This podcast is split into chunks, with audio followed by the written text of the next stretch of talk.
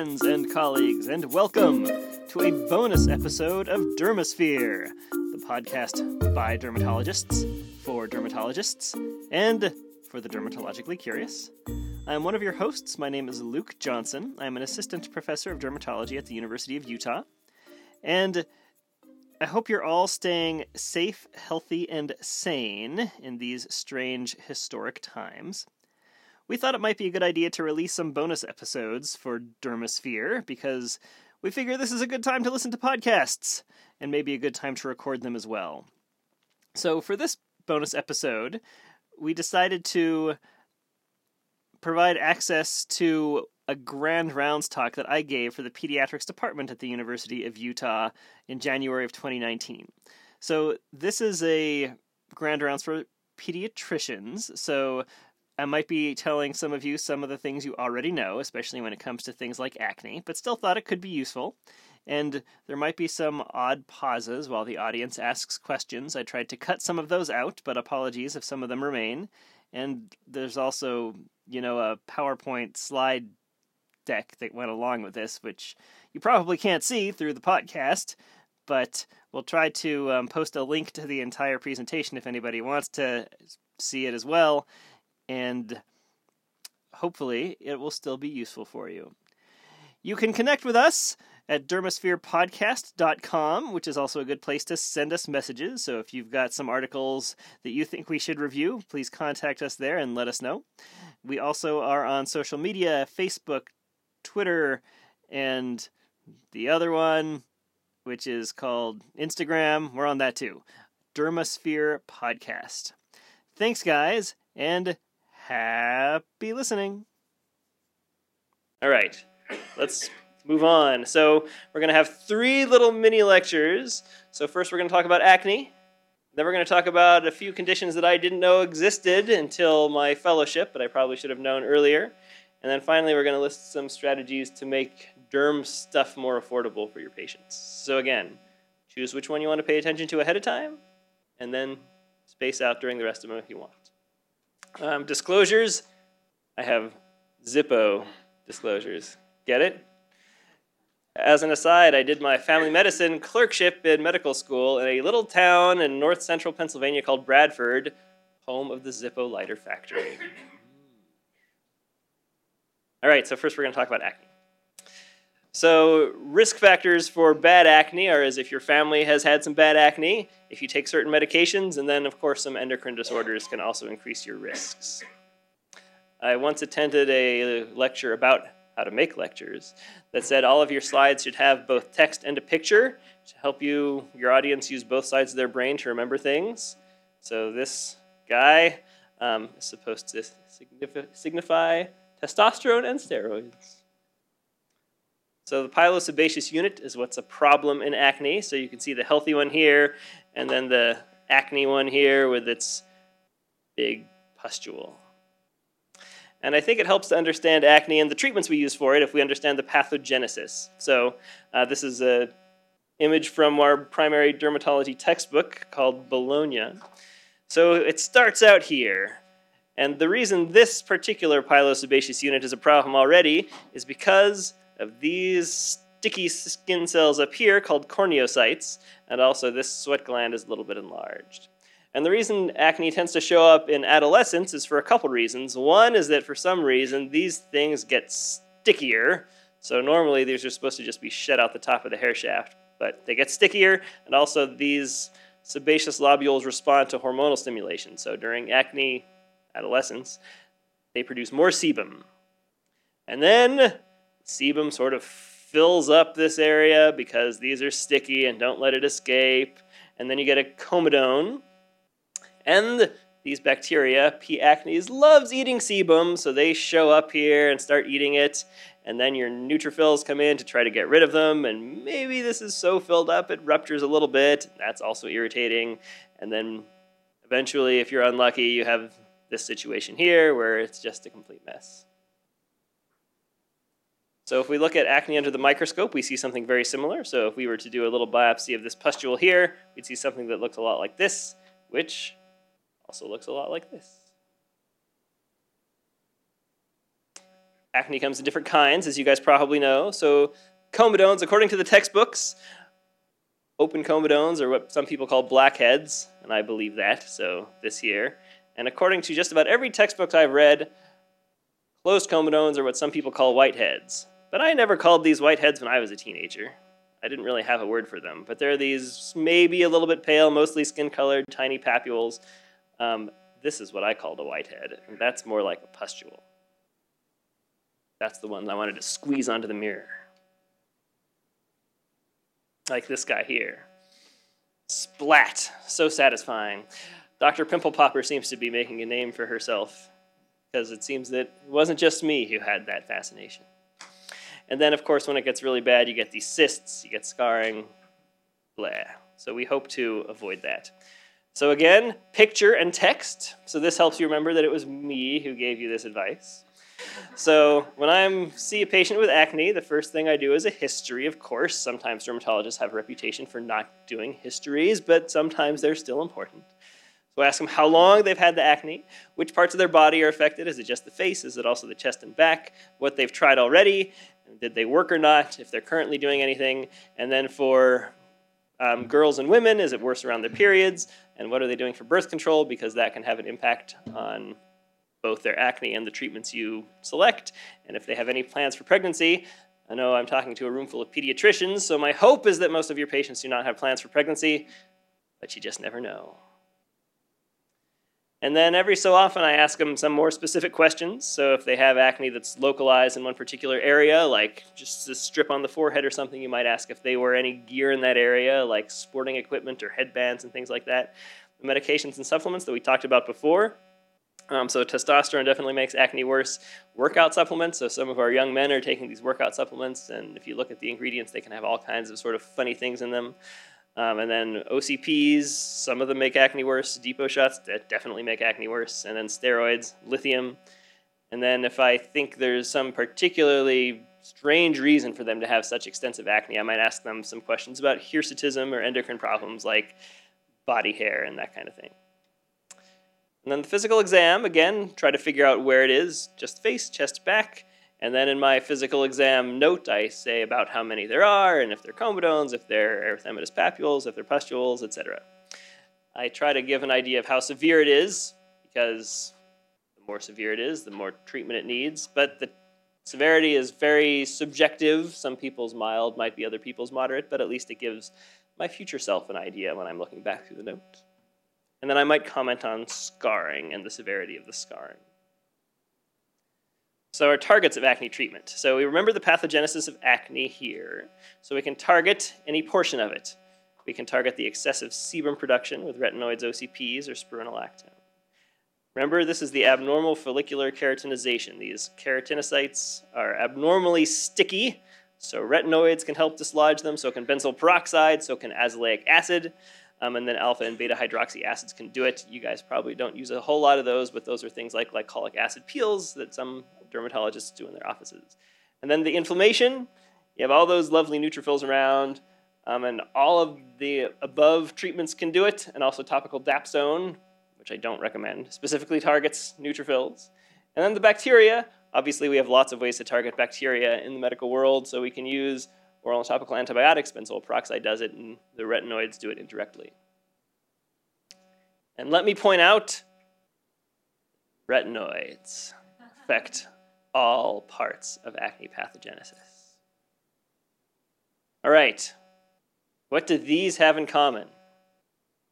Tretinoin, ondansetron, and oxymetazoline. I know you guys all have the handouts for this lecture, which I was not anticipating, but I think even the handout doesn't actually tell you what they have in common. The answer is they're the only three medications on Luke's list of favorite medications. I just really like these medicines. Ondansetron just seems like it works really well, and uh, I used it as an intern in the pediatric emergency room world, and it turned sick kids into normal, healthy kids in like an hour and a half. That's pretty great. Oxymetazoline, I know you're not supposed to overuse that stuff, but man, it's just like instant relief. I wish all medications provided you with instant relief. And then tretinoin. Love tretinoin. It's good for acne, it's good for scars, it's good for wrinkles, it's good for pigment changes, it's good for what ails you. Everyone who's not pregnant or breastfeeding should be on tretinoin. I said it, it's recorded. I'm not getting paid off. Um, so if you're going to use topical retinoids, I usually try to start mild. So what I tell patients is that this is good for all those things, and I love the medicine and so on. Major downside, the main downside is that it can cause some skin irritation. So it might make people a little bit red and flaky, might bring out some acne that's sort of lurking under the surface. So I usually tell people to start off just a couple times a week. Most people's skin kind of gets used to it, so slowly increase the frequency until hopefully you're using it every night. And I tell patients and their parents that if you're using it every night, and you're not having irritation, then call our office and we'll increase the strength. Because this should be like unlocking achievements in a video game, right? Finally got to the point where you're using the tretinoin 0.025% every night without irritation, so now you unlock the achievement of advancing to 0.05%. I say that all the time, and I've only had like two patients call the office for the next highest strength, so it's not sinking in. Um, but there it is. Um, this particular article, which is about 15 years old now, I guess, has some guidelines for acne treatment. So if you're looking for guidelines, this is a pretty decent one, and this is often the sort of thing I do. So everybody gets a topical retinoid. I've sung their praises enough, I think. And almost everybody gets benzoyl peroxide. So this is a face wash that you can buy over the counter. It's in a lot of over-the-counter acne treatments. Two main ingredients in acne treatment washes that you buy over the counter are this one and also salicylic acid. I like benzoyl peroxide a little bit better. And it bleaches towels. So tell patients to use a white towel or a towel they don't like. As far as oral antibiotics goes, tetracyclines are our mainstay. Um, dermatologists use doxycycline for everything. I don't know if you guys have ever looked at dermatology notes, but you know, there's not a there's like a 10% chance it says doxycycline in there somewhere. Um, minocycline's pretty decent for acne too. Here are the side effect profiles. Guess which one I like better? Doxycycline. The more I learn about minocycline, the less I like it. So my advice would be to stick with the doxycycline. And then hormonal treatments. So all acne is hormonally related to some degree, um, but we don't really have the option of blocking male hormones in male patients. However, in female, female patients, we do have that option. So the two different ways we do it are with oral contraceptive pills and with spironolactone. And this sort of gives me some palpitations from studying for step one, but at least it tells you that they work at different areas along the pathway to help prevent the effects of the androgens. And then there's oral isotretinoin. So this is mostly a dermatology thing. I think there are some PCPs out there who prescribe isotretinoin, but it's just inconvenient. The government controls the medicine very closely because of its risk of teratogenicity.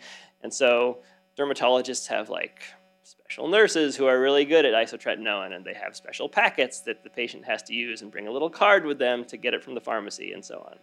So it's just too much overhead, I think, for most PCPs. Um, but dermatologists love this medication. It's like the only thing out there that can actually cure acne. Um, and some lucky people who take it will basically be done with their acne, but the majority of people will still have to use washes and creams, but their acne gets a lot better. So if you think somebody might be on the road for this, uh, my advice would be send them to us sooner rather than later. My goal is primarily to prevent scarring. Because scarring is with you forever. Maybe we can stop that from happening.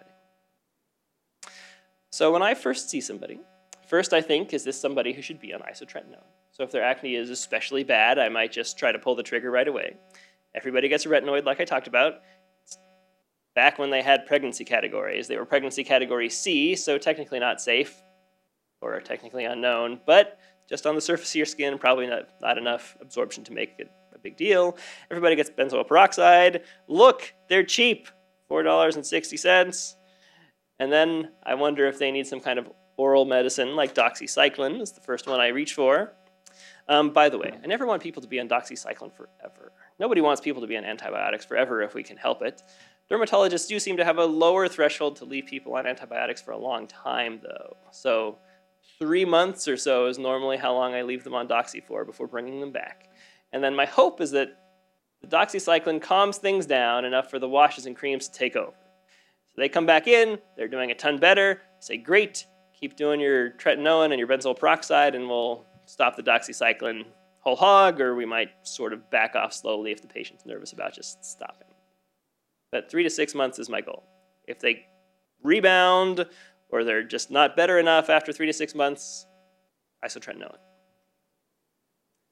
Um, we talked about a little bit about spironolactone and OCPs. So there was this nice study a few years ago where they got bunch of patients and they asked them about how their acne was doing and rated it based on their OCPs. So this is like patient reported how good is my acne based on different OCPs. And drospirenone was the one that people seemed to think helped their acne the most, followed by these others. And I mean, you guys are probably better at knowing these names than I am, but OCPs are like this huge morass of confusion. So I at least translated it into their brand names. Again, no conflicts of interest. Um, so I prescribe OCPs for acne, and the one I prescribe is usually this one because it seems to work the best. Um, and then in general, vaginal rings and OCPs are helpful for acne. The depot and implants are definitely bad for acne. The IUDs worsen acne? Sometimes I think that people were on OCPs that were helping their acne, and they've switched to an IUD, and then their acne gets worse. But it's just because they stopped the OCP and not because they're on an IUD. But I'm told that the Mirena has like a pretty significant progesterone load compared to some other things that are out there. So I'm plus minus on it.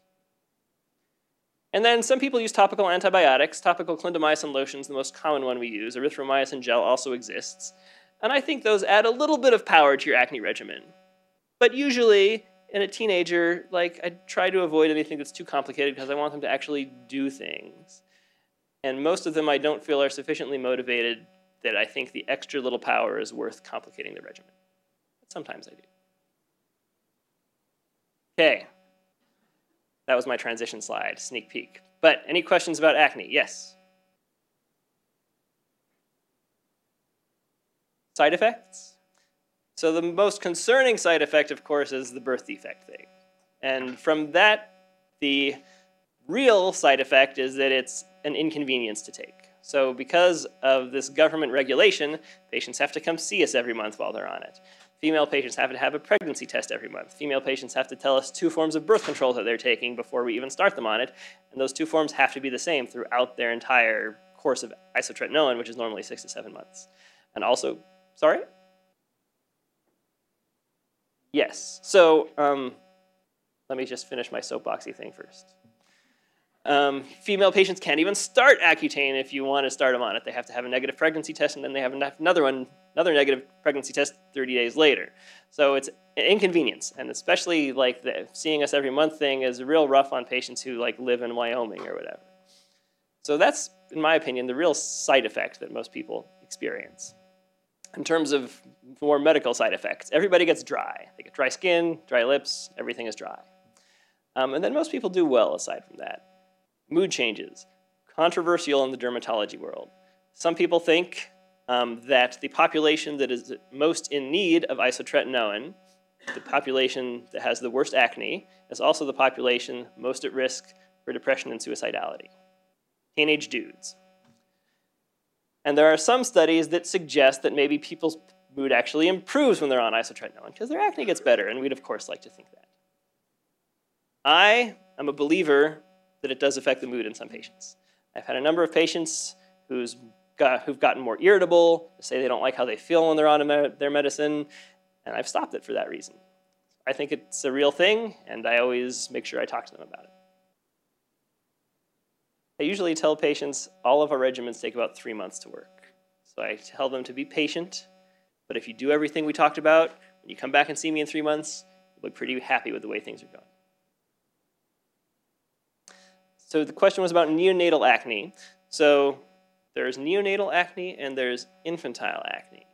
So neonatal acne is more common and is currently thought to be due to a yeast. So it's also sometimes called neonatal cephalic pustulosis to try to differentiate it from true acne.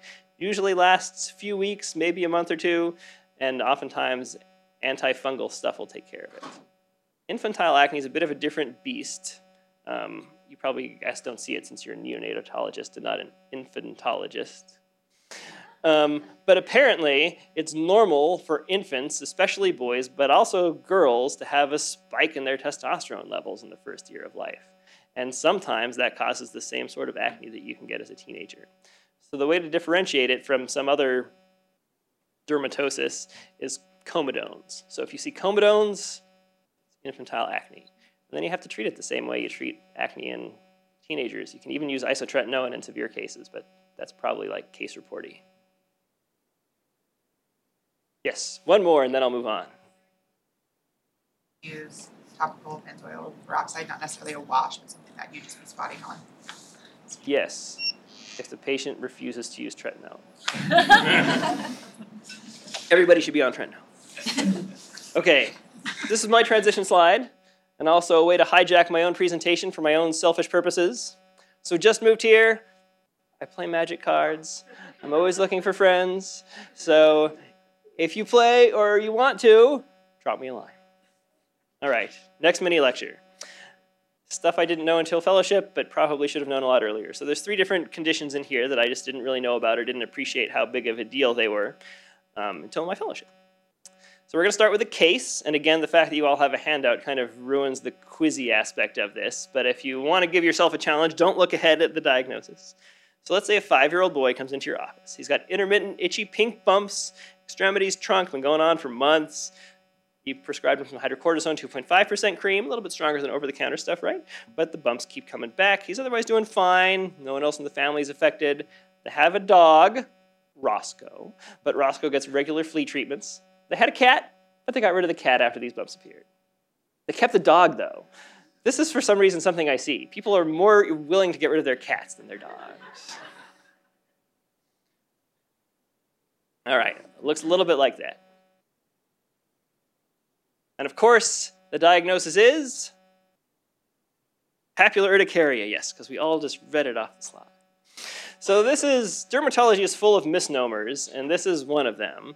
It is papular, but it's not especially urticarial. It should probably be called recurrent arthropod reaction or insect bite hyperreactivity. So the issue here um, is what, what I tell parents is that little kids, their immune systems are still developing. So in some ways, they're like allergic to bug, bug bites. So they can get a bite somewhere, and then sites of old bites can light up again.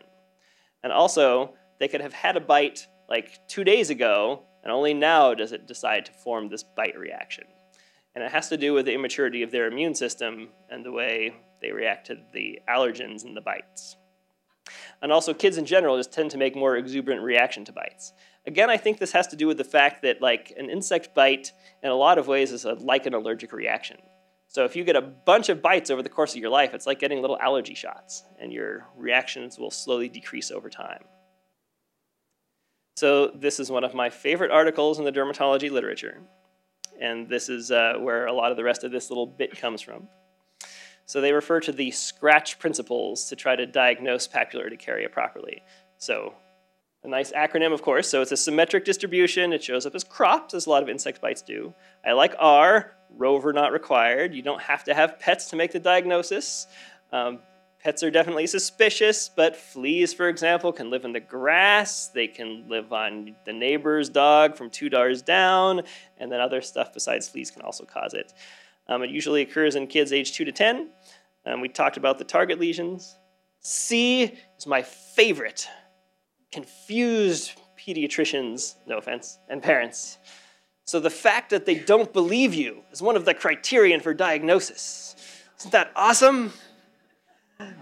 And then it's not unusual for only one person in the entire household to be affected because different people have different thresholds to become sensitized. And especially if there's only one little kid in the house, everybody else is probably getting bitten. They're just not creating reactions.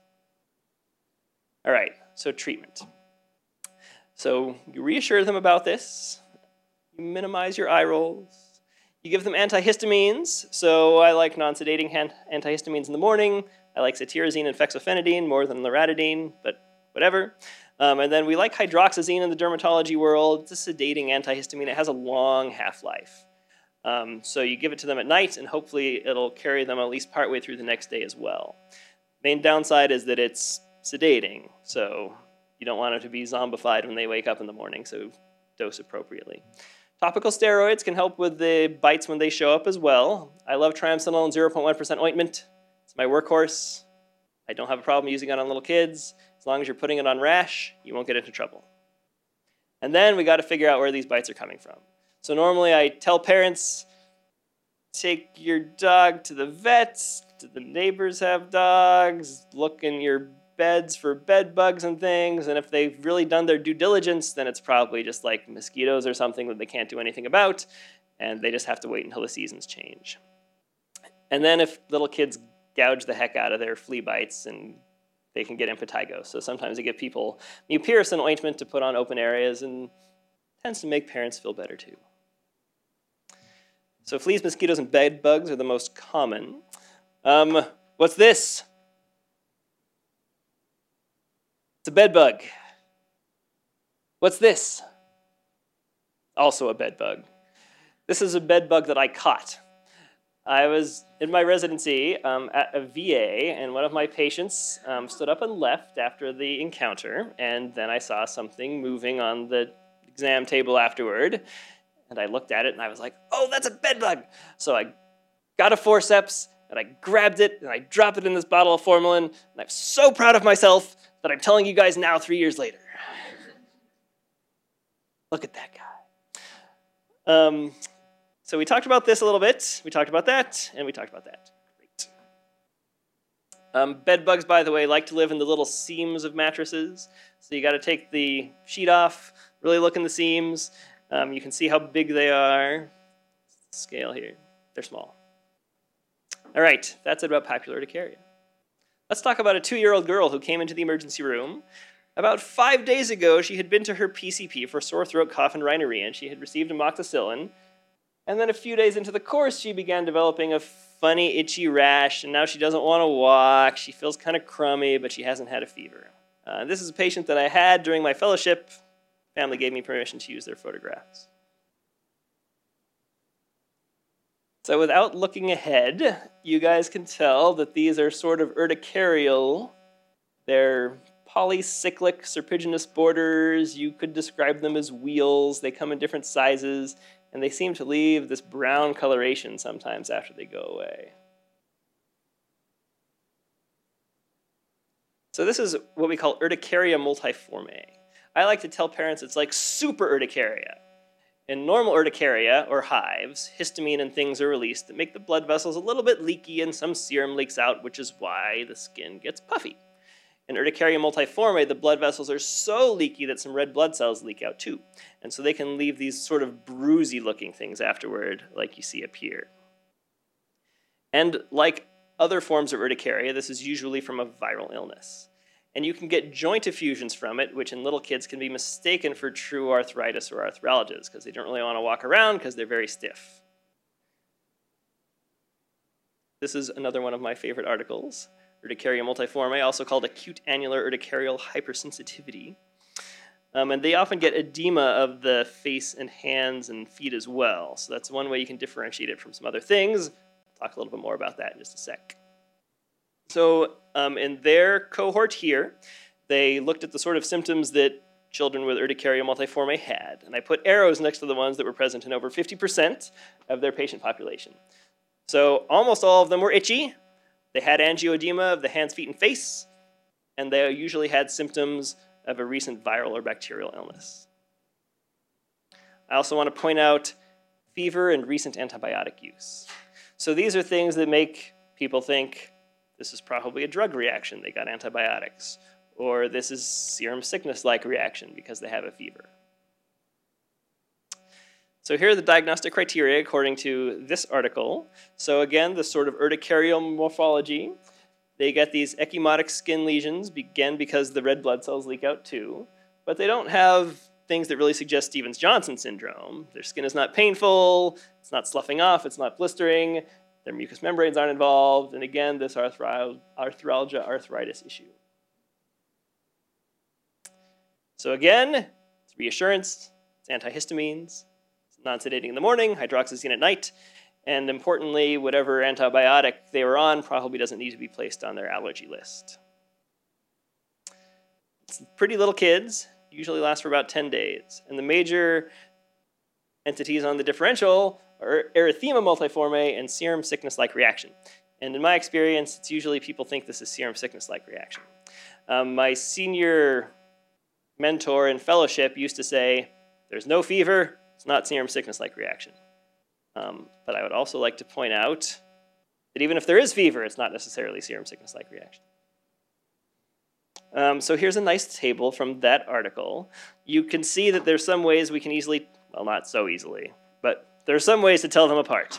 So urticaria multiforme, kids are itchy. Not so much in these other things. Um, and then lymphadenopathy and serum sickness-like reaction, they have a prominent high-grade fever. Occasionally you can get a fever in, in urticaria multiforme, but it's low grade. And then dermatographism. So that's when you, I should ask the residents. Residents, what's dermatographism? Scratch them and a little hive appears, exactly. So you can write your name. My name is a little too long, even though it's only four letters, so I usually try to write the word hi on their back. Um, but that's what dermatographism is. And whenever I see somebody who has this condition, or I think has this condition, you can always see if you can provoke dermatographism. Because if you do, it suggests that it's urticaria multiforme rather than one of these other things. Though some people are just dermatographic anyway, so it's not 100%, but still it helps. All right, moving on. Four-year-old girl, she's got atopic dermatitis, but it's generally well controlled with your nice treatment of hydrocortisone 2.5% ointment and triamcinolone 0.1% ointment and some moisturizers. But recently she's got these recalcitrant itchy plaques on her posterior thighs and buttocks. Ah! What's causing this? Toilet seat. Toilet seat dermatitis. I didn't think it was a real thing when I first uh, heard about it in fellowship, um, but it turns out it is. So it's often kids who have eczema or somehow sensitive skin, and it's usually an irritant contact dermatitis to the cleansers used to clean the toilet seat. So, of course, the obvious solution is don't clean your toilet seats, which has been my solution for years. I was way ahead of the game when it comes to toilet seat dermatitis. Um, occasionally, some old reports are that there were allergic contact dermatitis to components of the toilet seat. Usually, that's like old woods um, and varnish and things. Most people don't have wooden toilet seats these days anymore. Um, and it looks like this area where the toilet seat contacts the child. And there's a couple things going on here. One is that we use fairly harsh cleaners to clean our toilet seats. Another is that the kids who are affected tend to have sort of a mildly disrupted skin barrier anyway.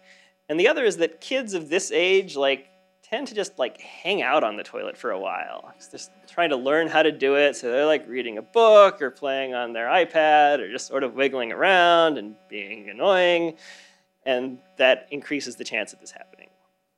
Um, so here's a nice article about that. So I don't actually tell parents not to clean their toilet seats. I just tell them to rinse them off after you clean them. It's pretty straightforward, gets rid of most of it. You can also switch to like a vinegar sort of cleaner if you want. Toilet seat protectors. I'm generally not a believer that they do any good, but in this particular article, that intervention alone was enough to basically get these kids better. So especially in public places, first of all, they tend to use even harsher cleansers in places like schools and hospitals and things. Um, and also, you can't really control how the janitors there wash the toilet seats afterward or whatever. So toilet seat protectors are helpful there. And if there are no toilet seat protectors, you can do this silly thing where you like lay out strips of toilet paper. Should go away. Um, and then topical steroids and emollients, and if it's not getting better, maybe it is one of these allergic reactions, and then you can send them to us for patch testing. Okay, that's it for that bit. We're a little low on time, so if you have questions about any of that, just hold them toward the end, and I'll get through this business of trying to make your dermatology medicines cheaper. So this lecture came about because I gave, I think, the acne one to um, a group of folks up at Oregon, and afterwards somebody came up and said, you know, that was a nice lecture.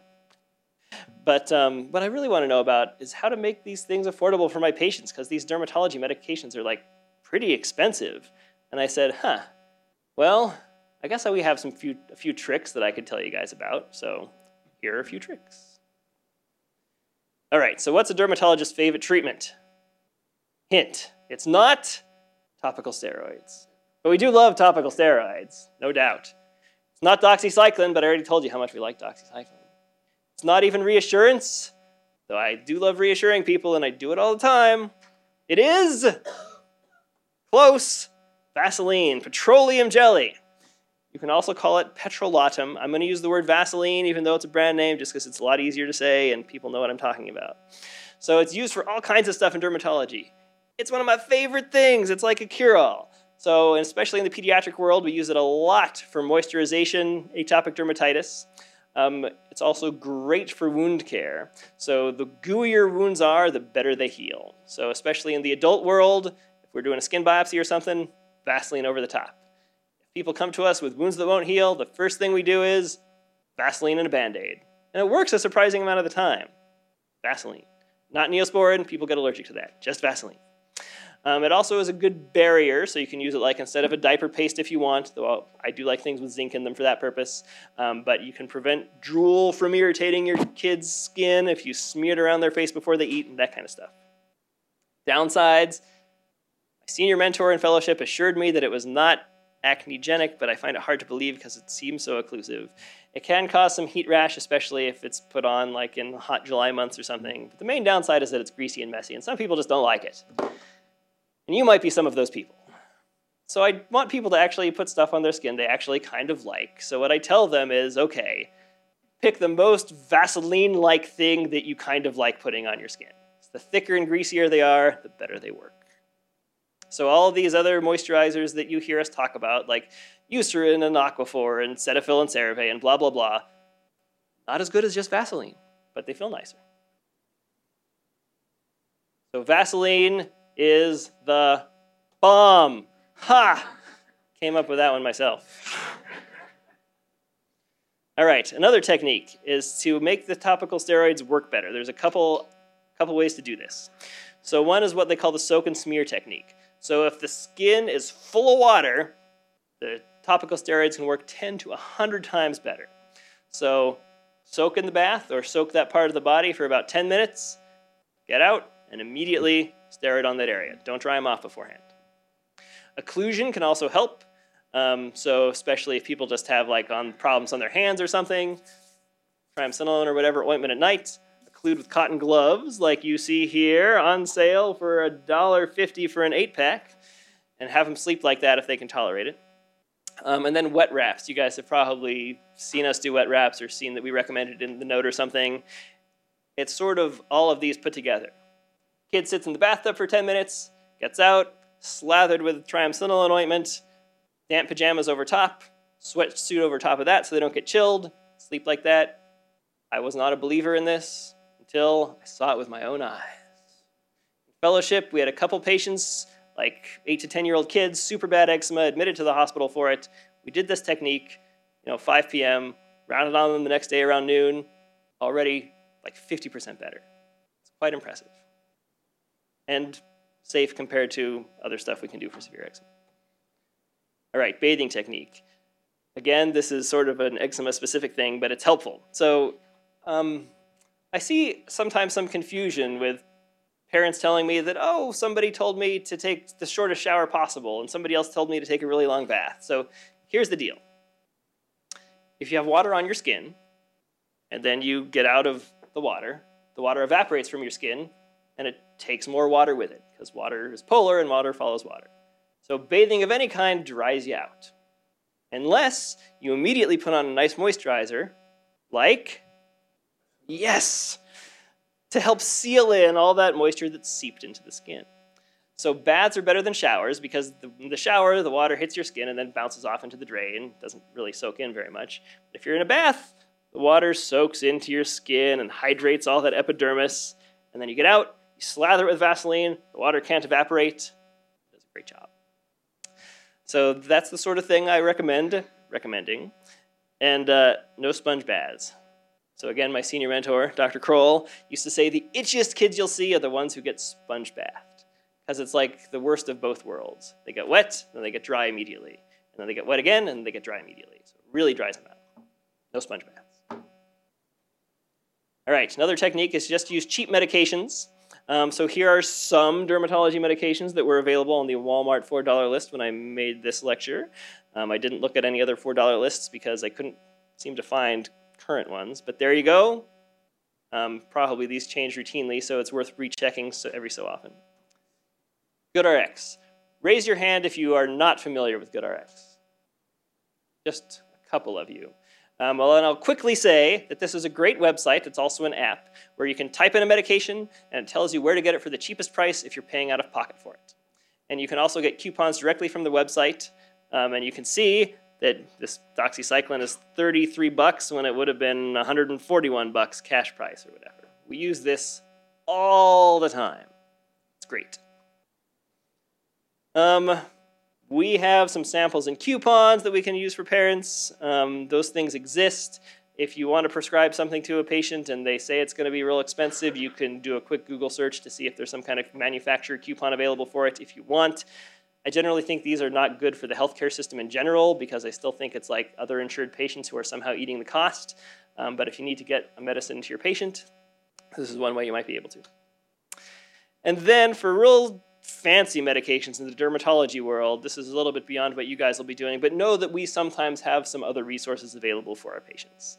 So if you've got a patient with really bad psoriasis, for example, and you're like, well, one of those new fancy psoriasis medications would probably be good, but they're so expensive and the patient's uninsured, probably there's nothing to be done, so I won't bother referring him to dermatology. Send them to us anyway. A lot of these companies, out of the goodness of their hearts, will provide the medication for free if patients meet certain requirements. And then patient support groups, of course, aren't a medication, but I think they can be surprisingly helpful for some families. Some people really sort of enjoy getting plugged into a network of people whose kids have similar issues that they do. And then this is really cheap and free and also sort of spreads the love because then they can provide advice for other families and so on. So I like this idea as well. Some specifics. So for acne, benzoyl peroxide is cheap. Adapalene which is the weakest, weakest retinoid out there, used to be 200 bucks until about two years ago when it became over the counter, and now it's 12 bucks, super cheap. Um, this is the cheapest of the OCPs that are good for acne that I could find. Um, of course, the caveat with all of this stuff is these were prices I looked up at the time, um, and there's various brands and stuff that aren't paying me, sadly. So other acne stuff. So doxycycline and tretinoin are expensive for some people. So here are some other options. Trimethoprim sulfamethoxazole makes dermatologists wet their pants because it's associated with Stevens-Johnson syndrome, but it doesn't really happen all that often, and it's cheap. Um, cefadroxil tends to be my second line if patients can't tolerate doxy and I still want to try some oral antibiotics for some reason. It's fairly cheap as well. Azithromycin, quite cheap and only three times a week, so that's nice. And then spironolactone, if the patient is a, at least a year out from menarche, I would consider that one.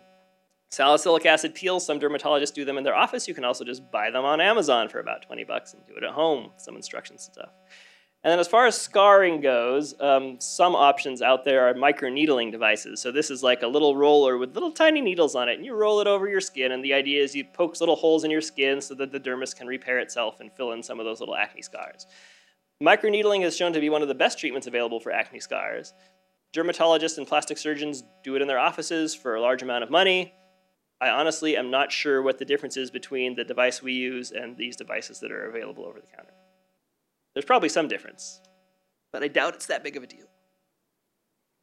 Um, and then this is one that really lodges in my craw. People spend a ton of money on over the counter stuff to get rid of their acne when they probably should just come see me or you and be put on benzoyl peroxide and a retinoid. So stop everything that they're currently doing because it's probably too expensive and doesn't work anyways. So exfoliants, astringents, you don't need to use that stuff, especially if you're already on a retinoid because the retinoid already does that same thing, just in a calmer, gentler, more controlled fashion. Combination products like BenzaClin and stuff like that that include like benzoyl peroxide and topical antibiotic, I don't like those because they're super pricey. Um, just give them to them separately. I know adherence could potentially be an issue, um, but still, it's such a cost to the system. I'm not a fan. You don't need fancy soaps. You don't need other fancy over-the-counter treatments like Proactiv and stuff. The active ingredient is Proactiv is benzoyl peroxide, which I really like, but it doesn't need to be this expensive. I put Rodan and Fields in here because one of my colleagues was looking at me when I was making this slide, and she said, "Oh, put Rodan and Fields in there." So I don't even quite know what Rodan and Fields is, but apparently it's too expensive. And then I don't think I need to talk about pediatricians about smoking. Like if the parent can't afford their child's medication and they smell like cigarettes, like uh, you guys are with me on that. All right, let's talk about some inexpensive treatments for warts and molluscum. Um, so my favorite over-the-counter wart treatments are those that have 40% salicylic acid. That's the strongest you can get over the counter. And Wart Stick and Mediplast are two brands that are 40%. There are also a few Compound W products that are 40%. So if you're going to treat warts, go big. Um, by the way, quick pearl when I talk about treating warts with one of these things, here's what I tell them. At night, put Vaseline on the normal skin around the wart to protect it. Put the medicine on the wart, cover with a piece of medical tape or duct tape, and then sleep like that. And then take the tape off in the morning, kind of don't worry about it in the morning. But I think the Vaseline is important for a couple reasons. One, the salicylic acid is pretty irritating to the skin. And two, warts Koebnerize. So wart virus likes to invade damaged skin. So if you're damaging the skin in an area that already has a lot of warts, you might spread it around. So I like the Vaseline trick. Um, adapalene, we talked about it before. You can use it to sort of irritate molluscum and hope that the immune system goes after them. There's one study that received a lot of press that shows that just duct tape alone can help warts. Hasn't been replicated. But still, if you're going to cover the wart with something anyway, it might as well be duct tape because there's a little bit of data behind it. Um, there's a little bit of data that zinc helps warts and molluscum as well, helps the body get rid of viral infections for some reason. So Desitin contains topical zinc, so sometimes I suggest that patients might put that on their kids' molluscum if they want to feel like they're doing something that might help but is super innocuous. Um, and then there's cimetidine. Um, there's a few studies that show high doses of cimetidine can help kids fight off molluscum, and it's pretty cheap. We made it to the end. As a reminder, magic cards. I embrace my nerdiness and I encourage you to do the same. All right, anyone have questions about any of this stuff? Yeah. Uh, can you comment on diet and acne? I would be happy to. So the question was about diet and acne. And the answer, as in many things in life, is to have the patient do whatever their mother says. In terms of medical data, there's not much that says that there's much in the diet that affects acne. There's a little bit of weak data that says that diets with a high glycemic load make acne worse. So a high glycemic load means lots of simple sugars. And there's a little bit of weak data that skim milk makes acne a little bit worse. Not other dairy products, but skim milk in particular. There is some hypotheses as to why. Some people think the process of creating skim milk like concentrates the hormones that were already present in milk, and maybe that pushes on acne. I don't know. I'm not really convinced with any of it, but I just tell patients to listen to their parents and to eat a healthy diet. With the derma roller, is there a length of needle you recommend to people? So the question was about that microneedling for acne scars, the length of the needle. So when we're doing it in clinic, we change the length of the needle based on the location on the face that we're treating. So eyelids, shorter needles than cheeks and so on. And it's like 0.5 millimeters, that kind of thing. Um, my advice would be just to use whatever the package insert says if you're buying one of the over-the-counter ones. About bleach baths with eczema? bleach baths with eczema. I have not seen convincing data. And there was a recent report from like the eczema task force type people that said, after looking into it and really wanting there to be evidence, we didn't really find anything convincing. Gah. So I normally don't really suggest bleach baths just because, again, further complicating an already complicated treatment regimen, unless the patient has gotten a lot of impetigo they just get recurrent superficial bacterial infections, I think it makes some sense to try to decrease that. And the recipe is one quarter to one half a cup of bleach in a full bathtub. How long do you tell parents molluscum will last? The question is how long does molluscum last? Or what do I tell parents anyway? So on average, molluscum lasts for six months. But some people last a lot longer. I, of course, see the worst of them. So I see some patients who've had molluscum for years.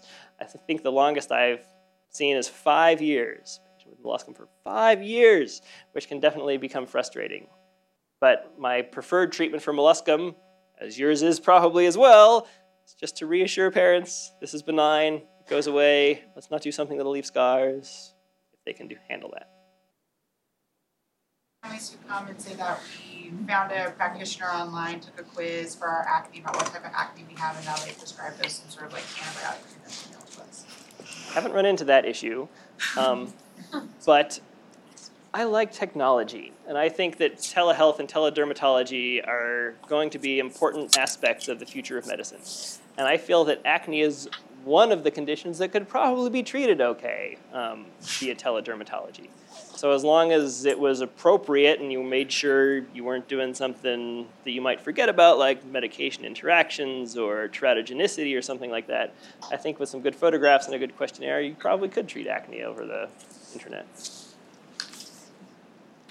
What's the idea behind waiting a year after menarche for OCP starts? What's the a year after menarche to start OCPs? So For a long time. that's a good question.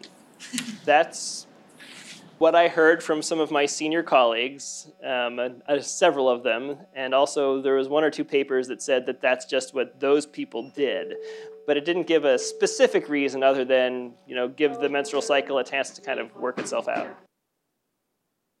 Over-the-counter phototherapy for acne.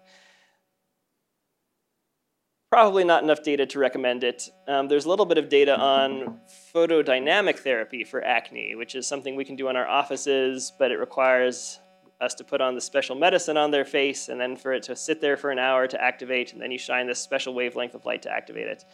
Um, not a ton of research into that other thing, so I don't think I'd recommend that. Go to Hawaii, yes. Sometimes I've. Doing my residency there and practice there, we rarely see acne in dark colored kids because they spend all the time outside surfing. I wish I could uh, get Medicaid to cover that. Salt. Other questions? All right, well, thanks a lot for your attention and hopefully we'll see some of your faces. That's all for that Pediatrics Grand Round presentation. Thanks for hanging out with us today, guys, and I hope you enjoyed this bonus episode. We'll see if we can release some more as well. Remember, you can subscribe to our podcast on Apple Podcasts or Stitcher or wherever you get your podcasts. And of course, you can find us online at dermaspherepodcast.com. Until next time, stay healthy.